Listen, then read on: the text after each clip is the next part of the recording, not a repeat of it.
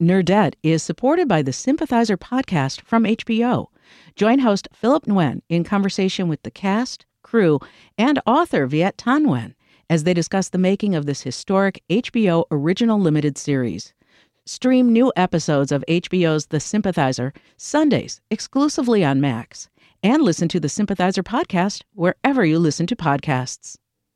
Think on your feet for our Fast and Curious 5K, a one of a kind race hosted by WBEZ and the Chicago Sun Times on Saturday, July 27th at Humboldt Park. More info and early bird registration at wbez.org/events.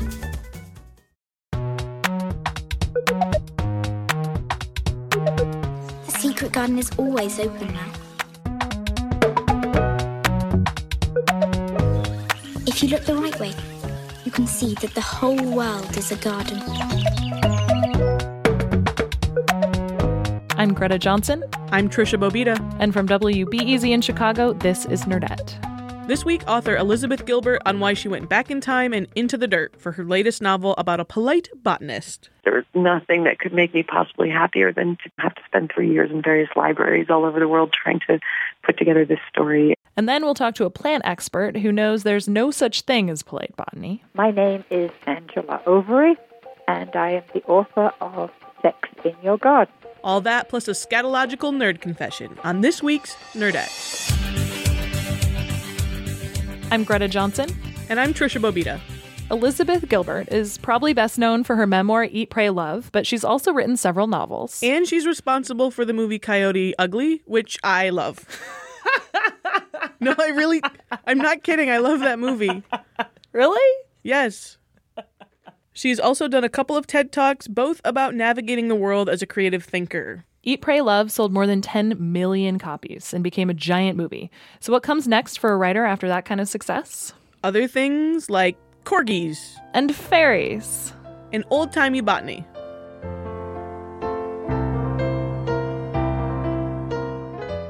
My parents did this big trick on us when we were kids, which was that we always had chores and work and stuff that we had to do around the property and around the farm. And idleness was not permitted. So if you were ever caught being idle, you were immediately put to work. But if you were reading, for some reason, that was a shield that they respected. I think they just had a lot of regard for reading themselves and they wanted us to grow up to be readers. And so I think from an early age, I just realized that if I had a book in my hands, it was less likely that I would be asked to go out and move the wood pile or something. and, um, and I always felt like learning that I got one over on them, but now I'm realizing that you know they totally got one over on me because they taught me how to find refuge in reading, and then I became a reader and a writer almost by default. I love that reversal of trickery. That's beautiful. I know, busted. so, growing up on a small Christmas tree farm was there more or less magic associated with Christmas as a child? Did it take some of the wonder out of it, knowing that it was the family business? You know what? It didn't really, because it was a pretty cool time of the year. If anything, it certainly wasn't glamorous or fun to do the work of Christmas tree growing or fertilizing or seedling moving or any of the stuff that had to be done throughout the year or mowing, any of that stuff, which is horrible. But selling Christmas trees was something that I always liked doing. It's a little bit like selling ice cream. People are always happy to buy it. They're in a good mood when they come, so you kind of get to see people at their best. I have really only happy memories of that time of year. That said, we always had a really crap Christmas tree because my dad was not about to waste a perfectly good Christmas tree at his own family. so we always like the cobbler's children having their shoes. Like we always had the lamest saddest Christmas trees. And I think after a while, we just didn't even have them anymore because it was like not even worth it. Oh, that's funny. I guess that's true that you're a part of a important family memory for lots of people throughout your community if you're selling them their Christmas tree. Yeah, it's pretty cool. And my parents took that, especially my mom took that really seriously. Like, we gave away hot chocolate and donuts for the kids. And I still meet people who came for years to our farm and they remember petting the baby goats and chasing the chickens around and having donuts and having this really epic childhood memories. So I think all of my childhood Christmases sort of blur together and maybe just bleed into childhood Christmases of all the people who came to our house. I really liked being on that part of it. I thought that part of it was really cool. I didn't like any of the rest of it for the rest of the year, but that part of it was kind of great. That's really funny. Tricia was convinced that you would be totally jaded about it. And I was like, no, I bet it made it even better. it was wonderful. The name of our farm was Bees, Fleas, and Trees because we had bees and we had goats. I guess that's where the fleas came from. And of course, we had trees. And my dad handmade a great epic craft of his life was to hand make that sign that he was very proud of that hung outside of our house all year. So getting off the school bus in front of the house that advertised fleas was sort of never cool. Oh. but it built character, I guess. I don't know if anyone needs that much character, but it built it. I'm imagining a fateful day when the goats knocked over the bees and then they swarmed the trees and it could have just gone very badly. I guess. Actually, whenever the goats got out, they just went straight to the blueberries. Clever goats. Anyone who has goats knows they're like, oh, blueberry bushes, done. I'll eat those in five minutes. Now you won't have any. That's hilarious. What was it, especially? I'm curious about The Wizard of Oz that made you like it so much. We lived a couple miles from the library and we spent a lot of time at the library, so books were not unfamiliar to me. But what I didn't have growing up were any books that rivaled the beauty of the set of Wizard of Oz books that we had inherited from my grandmother. They had been hers when she was a child. My father had read the same ones when he was a child. They got passed down to us. They were just these beautiful 1920s Art Deco hardcovers with these illustrations of these amazing nymphs and goddesses and creatures. And I can still remember the plate of the tiger and Tik-Tok and Billina the hen. They were just so vivid that I think I would have loved them just for the physicality of the books, even if I hadn't loved them for the story. But I also loved them for the story. And that I've interpreted in recent years to be because the character, Dorothy Gale, was so exciting to me because she was, I can see now, she was the perfect female embodiment of the Joseph Campbell description of the hero in the hero's journey. Everything that happens in the traditional mythological hero's journey usually happens to men, but it happened to this little girl. And she was incredibly brave. And I've said over the years that I think that most of us are either Dorothy's or we're Alice's. and I never related to Alice. I always found her world really chaotic and scary. And now that I look back on her, I'm like, oh, she was a little girl on roofies who was concocted by a pedophile, of course she freaked me out, right? Yeah. And um, you know, whereas uh, whereas L. Frank Baum, who wrote Dorothy, was a feminist before that word even existed for men, and his wife was a suffragette, and his mother was a suffragette, and I think you just see it in that story that she was a really powerful and mighty little girl who, even though supernatural things like tornadoes and monsters happened to her, she always had a sense of her own agency, which I think is missing from Alice. And she brought out the best in everyone she dealt with. She made everybody get along. Have you ever um, read Salman Rushdie's essay about The Wizard of Oz, about No. the movie? It's really interesting and really beautiful, and he really related to that story when he was a kid growing up in India. As an adult, he challenged the ending, which is that there's no place like home, and all she wants is to return to Kansas. And he really challenged how believable that was because he was like, who would ever want to leave Oz and go back to the farm? Nobody wants to go back to the farm. And I always thought that was a really interesting perspective, although I guess L. Frank Baum solved that by having Dorothy have repeated adventures that went on after she got back to the farm, so she didn't really have to stay on the farm. Exactly. It's like Narnia, you know? Because if you're there all the time, then you get sick of it, right? Right, you have to have that threshold, that portal, to be able to go back and forth between two worlds, which is kind of the coolest thing of all. Still to come, more with Elizabeth Gilbert and a modern day expert about just how impolite botany can be. You're listening to Nerdette.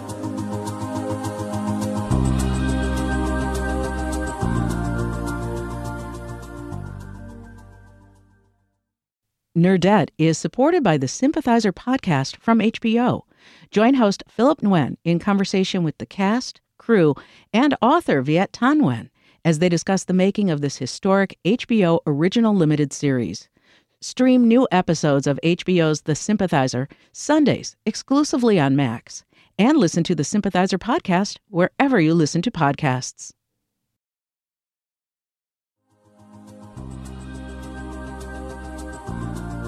I'm Greta Johnson here with Tricia Bobeda, and we're talking to author Elizabeth Gilbert. I'm grateful for many things about your work, but most recently and most specifically, it's the phrase polite botany.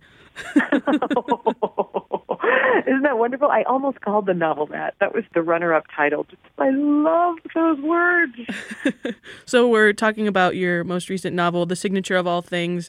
And polite botany is not something you made up. This is actually what they called females in the field of botany at the time. Yep, it's a really simple definition. There were two kinds of botany that were practiced in the 19th century. One was called botany, and that's what men did, and the other was called polite botany, and that's what ladies did. And other than that, there was no difference whatsoever. I guess it was just a way to make sure that women didn't start thinking that they had too much importance. um, to make sure that it remained a hobby. And it was considered a good hobby for women because it, I don't know, kept them out of the gin halls, I guess. I don't know. But they definitely didn't want them getting too close to the ivory towers of science on that. Tell us a little about how you researched this book. It's set in the 19th century. You're talking about Alma, your protagonist, as a botanist and a bit of a perfectionist, which we might talk a little bit about later. But how did you create this world? I spent about three years doing research for the book because I was taking on more than I had ever taken on before. I know myself well enough to know that I'm not going to have any confidence about something unless I can very rigorously prepare for it. So I spent a lot of time revisiting old novels that I had loved and reading my Henry James again and my Jane Austen and my George Eliot to try to put myself in that head of telling a novel in that style and then just doing an enormous amount of research on 18th and 19th century botanical exploration and missionaries and abolition and the origins of pharmacy in the United States and Europe and whaling ships and I don't know, everything else that needed to be in there, transcendentalism. And none of this was a chore because I'm such a geek. There's nothing that could make me possibly happier than to have to spend three years in various libraries all over the world trying to put together this story. Alma is my heroine. She grew out of all of that research and particularly out of me researching the great polite botanists of that era and reading their letters and their journals and, and their scientific research and coordinating that all together into a new person, somebody who didn't actually exist but I like to think could have.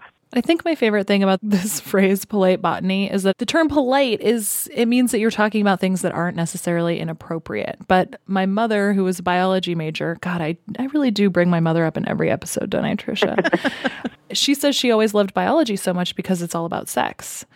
And I think botany too, right? I mean, you're propagating the species. That's the whole point of all of it. So to call it polite, I just think is so funny that way. Yeah, because it isn't. Flowers, especially, which are seen as so feminine, you know, you don't have to look at very many Georgia O'Keeffe paintings to get the point about what a flower is less in the 18th century. The Age of Enlightenment, I think, was way more sexually open than what followed it. The Victorian age got really closeted again, and there was a concern that perhaps, you know, is there any way to teach taxonomy that we don't have to let the ladies know what we're actually talking about here? I'd like to think that maybe for a lot of those women, their passion for flowers was a way to release some of that sublimated erotic energy. One thing you've said that I just love and have to ask you about is that chick lit is the polite botany of our time. Yeah, you can make the case for that. We have divided the world of literature into two categories, and that is literature, which men practice, and chick lit, which women do, which you might as well just call polite literature. Feel like the only way to combat it is the same way that women in the 19th century combated the label of polite botany, which is to just do better botany, to just not stop making the work that is important to you and not stop doing the research that's important to you and not stop publishing. Who was it who famously said, it ain't what they call you, it's what you answer to? yeah, that's great. Um, you're going to get called all kinds of stuff, but I only answer to writer. A lot of what we do here at Nerdette is talk to authors. We touched on this just for a moment with Tom Perrotta, and he mentioned that after college, he went and worked as a garbage man because he felt like he needed to live some life before he would have anything to write about and mm-hmm. that he needed to go off on some adventures. And I know that that's part of your story as well, is that you've gone out and sought out experiences, hoping to find stories. But I wonder how you balance that in a long period of time over the course of your life. Are there things that you tell yourself, nothing about this vacation will become a story, so that it's just for you? Or are you always seeking the story in the experience? That's such a good question. Okay, I've never said that to myself, but other people have said it to me. Nothing about this family reunion is going in a book. There are people who will look up and just give you a stern warning finger that's just like, Mm-mm-mm-mm. This doesn't get put in the notebook. And I do think that you have to respect that as much as you can. I don't know that you're ever really off duty, but I do think there are times when you're more on duty than other times. I'm always sort of on low alert for anything that might be a story or might be worth doing. But then there are times when I have deliberately gone out in the world in search of a story in a really active way rather than passively waiting for one to come to me. And that felt really important for me to do when I was in my 20s. That's pretty much what I spent my 20s doing. I mean, I knew the adage that you have to write what you know, and I also knew that I didn't really know anything. You know, I hadn't lived enough. I hadn't heard enough different kinds of voices. I hadn't been around a big enough mix of people. I really needed to go out there and roll around in it and collect some narrative. Go out there and roll around in it. I love that. What I really want to talk to you about, Liz, is corgis. Corgis? Corgis. Yes, corgis. because I have a corgi. Uh-huh. And so I'm one of those crazy corgi obsessed people. And referring to my TED talk when I said that I could have quit writing and just spent the rest of my life raising corgis. Yeah. yep, yep, that's exactly what we're referring to. Yeah, why corgis? Why for you corgis? Um, that is really funny. I have never had anybody draw attention to that corgi line. I think originally in the line when I wrote that speech, I had said I could just raise dogs. But, you know, specificity is the core of narrative. It just doesn't have the same ring to just say I could just raise dogs. And then I kind of had to decide what the funniest possible sounding dog would be. And I hope it's not offensive that I came up with corgis because not only are they kind of funny to look at, but the word itself is amusing. Oh, totally. There is no doubt that the corgi is the most whimsical of dog breeds. the Wikipedia article about the corgi, the second line of its mythical origin is that fairy warriors preferred to ride on corgis. That's right. Oh my goodness. I think we've actually struck on something there, Greta, which is that if fairies and muses need a way to get around so that they can get to Liz, then why not by corgi? Why not travel by corgi? Hey. Oh my God. You just took a string and tied both of my TED Talks together. I'm so excited. So the third TED Talk we've decided will be only about fairies and corgis. Clearly, done and done. I'll be calling them today to um, make my pitch. I can't see why they would ever refuse that. 18 minutes, please. 18 minutes on the main stage for that subject. Let's go. Liz Gilbert, thank you so much for joining us on Nerdette Podcast. Thank you so much. I had so much fun. Her newest book is The Signature of All Things. All about a polite botanist. This is Nerdette.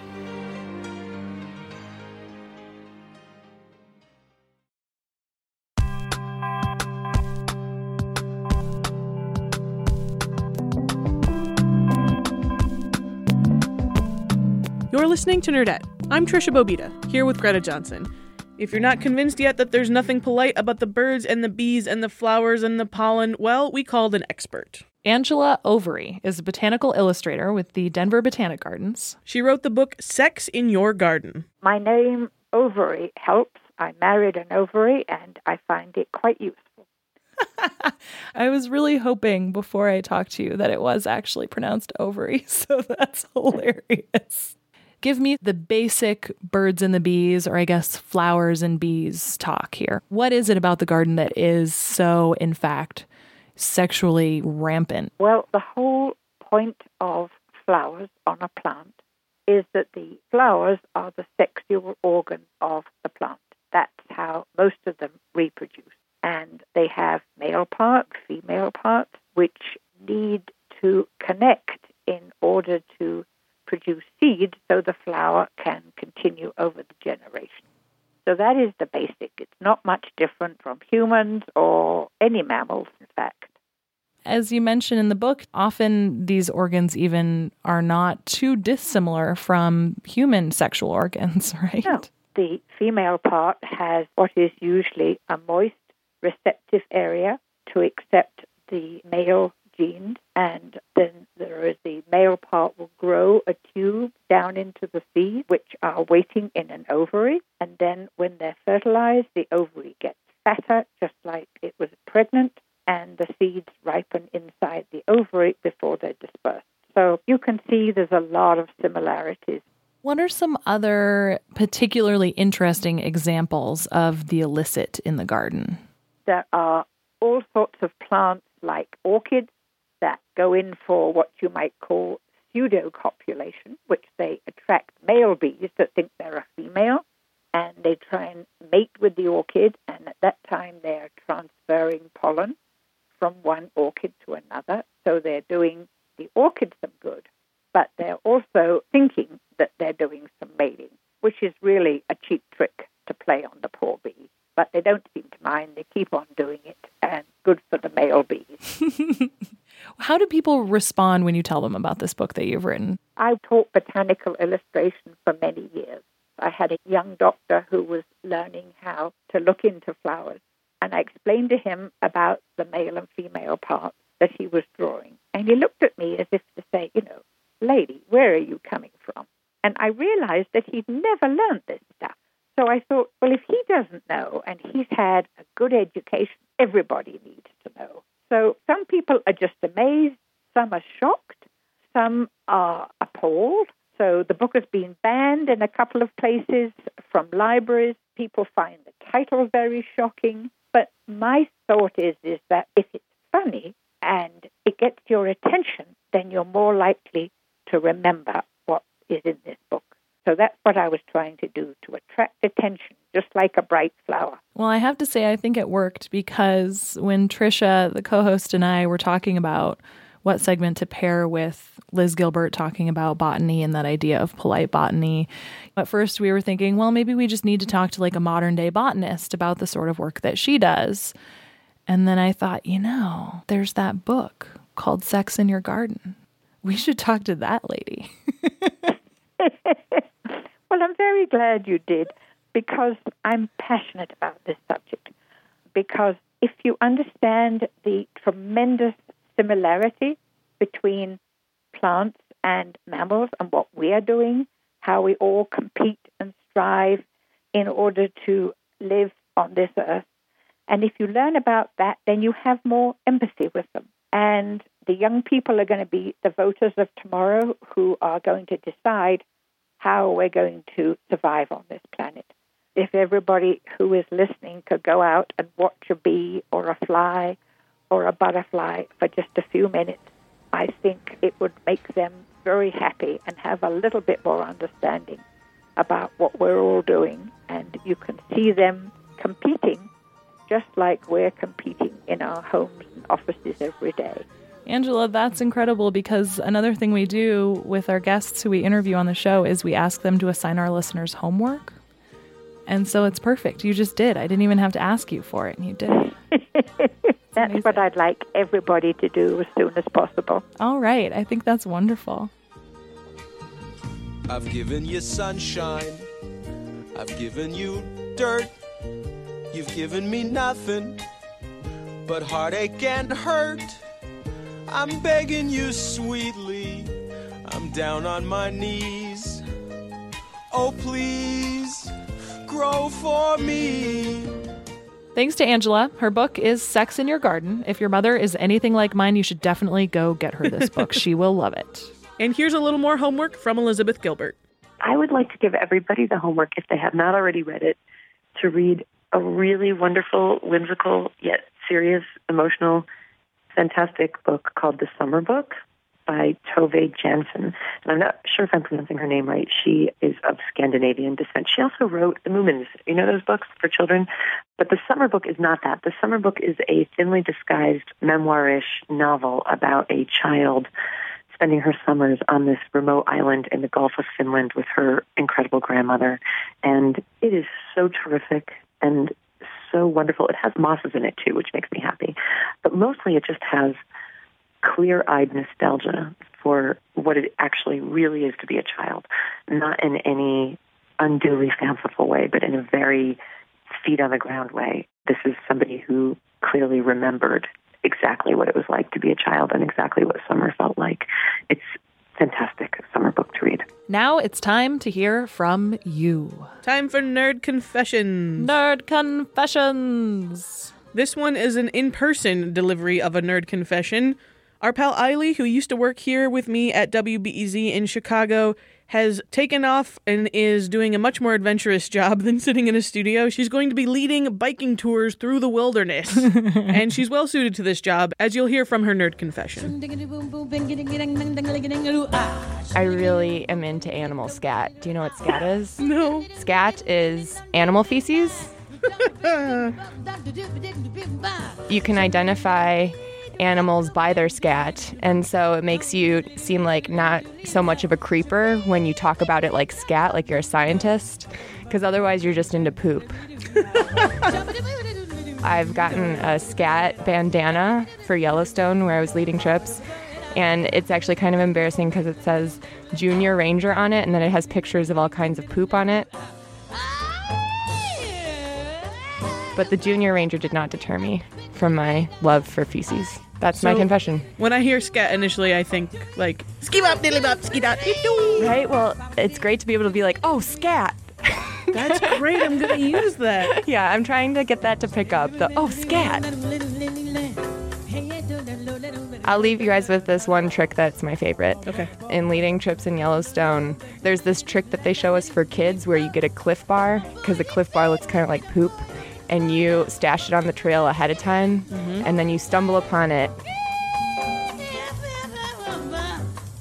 and you point it out and you say, oh my gosh, this is really exciting. Usually we don't come across this, but this looks to me like it's actually fresh cub poop. I think there's a cub in the area. and there's really only one way to tell if it is indeed a cub, which would be a really big deal because the cubs eat more berries, so you have to taste it. and then you eat the Clif bar, and everyone thinks you're eating poop, and it's really fun. That's You're my like, highlight of my summer. check the bandana. I'm the expert. Well, yeah, because I'll play up my affection for scat throughout the trip, so they don't seem that thrown off when that happens. But yeah, I'm the poop eater. Call us at 312 600 5638 to tell us about when you were at your nerdiest. Everything from epic fails to humble brags are welcome. That's 312 600 5638. You can also call to suggest a great lady nerd of history for us to profile. Or just say hi. We really like voicemails. You can find us at nerdettepodcast.com. While you're there, sign up for our email newsletter. It's on the left side of the homepage. You can also talk with us on Twitter at Nerdette Podcast, like us on Facebook, The show is produced by us, Tricia Bobeda and Greta Johnson. with help from Joe Deso, Iris Lynn, and Patrick Burns. Chicago Public Media creates award winning content about the issues that affect nerds like you. More information is available at chicagopublicmedia.org. Thank you for listening on iTunes, Stitcher, or SoundCloud, Throw us some stars and write an iTunes review if you're feeling generous. like the awesome Apakana did. We love that you made a spreadsheet of all the homework. Gold star. Definite gold star. All of the gold stars. If you're a nerd who owns a business or works for one that wants to get your message heard by Nerdette listeners, you can sponsor this show. Email us, nerdettepodcast at gmail.com, to find out how to underwrite this show. Our theme music is New Old Toys by Poddington Bear. Do your homework. Do your homework. Nerdette is supported by the Sympathizer podcast from HBO. Join host Philip Nguyen in conversation with the cast, crew, and author Viet Thanh Nguyen as they discuss the making of this historic HBO original limited series. Stream new episodes of HBO's The Sympathizer Sundays exclusively on Max and listen to the Sympathizer podcast wherever you listen to podcasts.